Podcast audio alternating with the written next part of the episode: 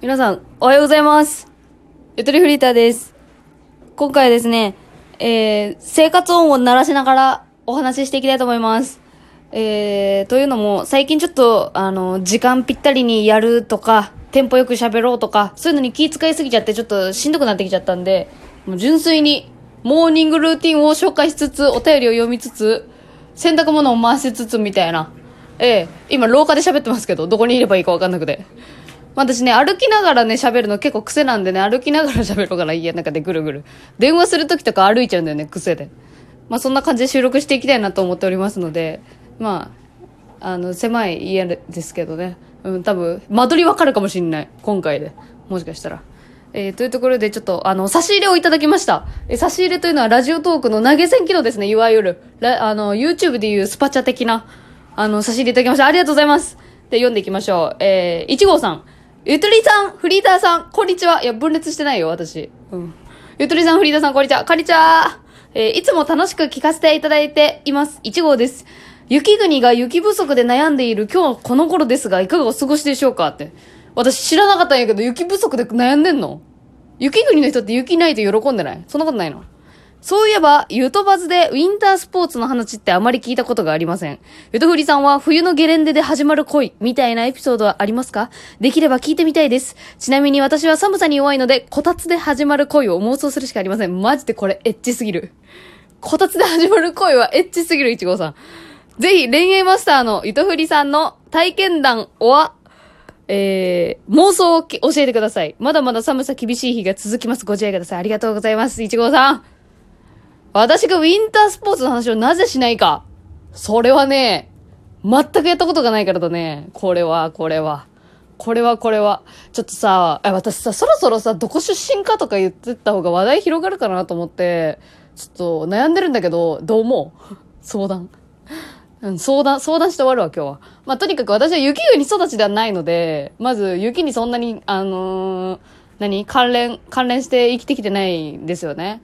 っていうのもあるし、あとスポーツがね、本当にね、卓球以外何もできない。逆に卓球めちゃめちゃ強いから、こう。あの、その県の中の、市の中の、あの、区の中の9番目に強かったから、小学生の頃。もう凄さ全然わからんでしょ。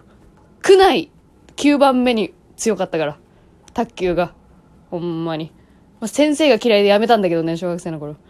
え、全然ないよ。だから、ウィンタースポーツ。まあ、ありますよね。ゲレンデマジック。あの、雪の反射で、あの、白く見えるから可愛く見えるみたいな現象でしょ？いや、違うよ、多分あれ。肌だけじゃないよ、良さは。山というシチュエーションですね。大体の男女は、あの山で遭難して、近くにある山小屋で入るんだけど、寒さ、あの、ストーブがなんかつかないから寒さを、あの、しのぐために裸で温め合うっていうエロ漫画があるんだよ、絶対。えー少女コミックで見ましたね、小学生の頃。あれは池山田剛先生だと思います、きっと。えー、あれゲットラブだったっけ？萌え彼だっけ？どっちだっけ？みたいな感じ。池山田剛先生で絶対そのシチュエーションあったと思う。私の頭の中にまだ残ってるもん。裸で温め合うシーンが。え、そんくらいかな？いや、ウィンタースポーツの話ないんですよね、本当に。あと、スポーツ、そう、本当スポーツが、卓球以外の話特になくて、まあ、運動音痴。う音痴？まあ、運動できないですね。運動できないし、ドッジボールとかもただの叫ぶ係。逃げるときに。盛り上げ役ですよね。叫ぶ係だから、投げもしないし、受け取りもしない。大体受け取れないね。なんか、ボールがさ、向かってきたら太ももで受け止めてるっていう。なんで当たりいってんねんみたいな、あの、取り方しちゃう。あの、どんくさいです。どんくさいんですよ。で、今年オリンピックじゃないですか。多分ね、1ミリもついていけないんだよね、私、話が。いや、なんかさ、いや、見ればね、多分楽しいってってね、聞くんだけど、スポーツ好きの人周りにはね、たくさんいるからね。見たら盛り上がるよとかね、よく言っていただけるんですけど、なんででしょうね。気が乗りません。なんでだよ。なんでだろうね。わからん。やってるのは多分楽しいと思う。でもやっても体がうまいこといかんから面白くない。で、見てても多分、それを、それがちらついて面白くないのかもしれない。わからんなわからん。スポーツはね、来世、来世上手くなり、あ、違うわ。私、来世はね、ヒップホップ踊る系の女子になりたい。ダンス上手い女子で生まれたい。もう強いから。ダンスできる女ってもうあらゆる面で強い、絶対。性格が暗かったとしてもダンスできるということでもう陽キャに一点。マジで便利。え、そんな、そんな理由でダンスを好きとか言ったらね、殺されるかもしれません。さあ、もう一個お便りあります。えー、こちら。えー、ラジオネーム、生まれも育ちも排水の陣。マジでどんな環境で育ったんよ、この人っていうラジオネームやな。えとりフリーだし、おはこんばんにちはおは、おはこんばんにちはにやってる。おはこんばんにちは。いや、鳥山明に怒られんで。おはこんばんにちはね、言うなら。えお、おはこんばんにちは。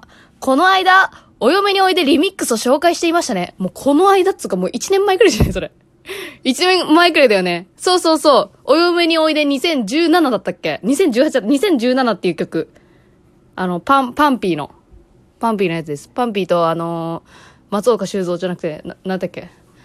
なんだっけ？急に西城秀樹じゃなくて。ちょっと待って。急に名前出てこなくなっちゃった。あの人、あの人。あの人だよ。あの、あの男の人、あの人だよ。名前忘れちゃった。まあ、あの、元祖の人と、あの、ラップをリミックスさせてる曲なんですけど、めちゃめちゃかっこいい。めっちゃおしゃれ。なんだけどね。えー、それを紹介していましたね。趣味で DJ をしている僕から、マジで？かっこいい陽キャ趣味で DJ をしている僕から一つおすすめの日本語ラップを紹介させていただきたいすでに知っていたのも申し訳ないですが、鈴木まみこのコンタクトという曲をぜひ聴いていただきたいメジャーデビューしてメディアに出ることも多くなってきた女性ラップユニット、チェルミコの黒髪の子です。とにかくラップうまい、可愛いい、結婚してって感じなんで、よければ PV も見てあげてください。長文、多文失礼しました。それでは、ではでは、それではでは、なんだ？それではでは。ありがとうございます。うわ、DJ やってめっちゃ陽気やん。で、ごめん、あの、鈴木まみこさん知ってます。いやー、見てるよ。見てるよ。そりゃ見てるよ。あの、私が最初見たのは、あの、長澤まさみにの可愛いラップの子がいるみたいな、なんかそんな記事から見つけて、うわ、めっちゃ可愛いと思って、あの、顔ファンで入ってます、私最初。ゴリゴリの顔ファン。で、ピンタレストで鈴木まみこフォルダを作って、で、うわ、この髪型にしてと思って、あの、私ね、美容院にね、人生多分5回くらいしか行ったことないんだけど、あの、5回中2回くらいはね、あの、鈴木まみこの写真見せてますね。この髪型にしてくださいってって。顔は変わらんかったけどね。え、っていうくらい好き。っていうくらい顔ファン。で、曲は聴いて、聞いたことね、シャッフルで流したくらいで全然ね、じっくり聞いたことなかったんで、コンタクトっていう曲ですね。多分あれじゃないかな、あの、車両とのやつだよね、あの、リュック、リュック背負ってるやつね。曲自体は覚えてないんだけど、ちょちょっと今から聞いてみたいと思います。口が回らん。あい見てきました。いやー、あれだわ。やっぱリュック可愛いやつやわ。リュック可愛いやつの動画、一回見たことあったやつ。いや、でも改めて聞いたら曲めちゃめちゃいいやんっていうのに気づかされました。これはやっぱ DJ がおすすめしたからっていう、一個入ったかもしれないけど、フィルターが。あ、ぜひ皆さんも見てください。概要欄に貼っときます。いやー、でさ、いや、鈴木まみこ私の一個下なのよ。ちょっと年齢マウント取るけど。1996年生まれの6月やって。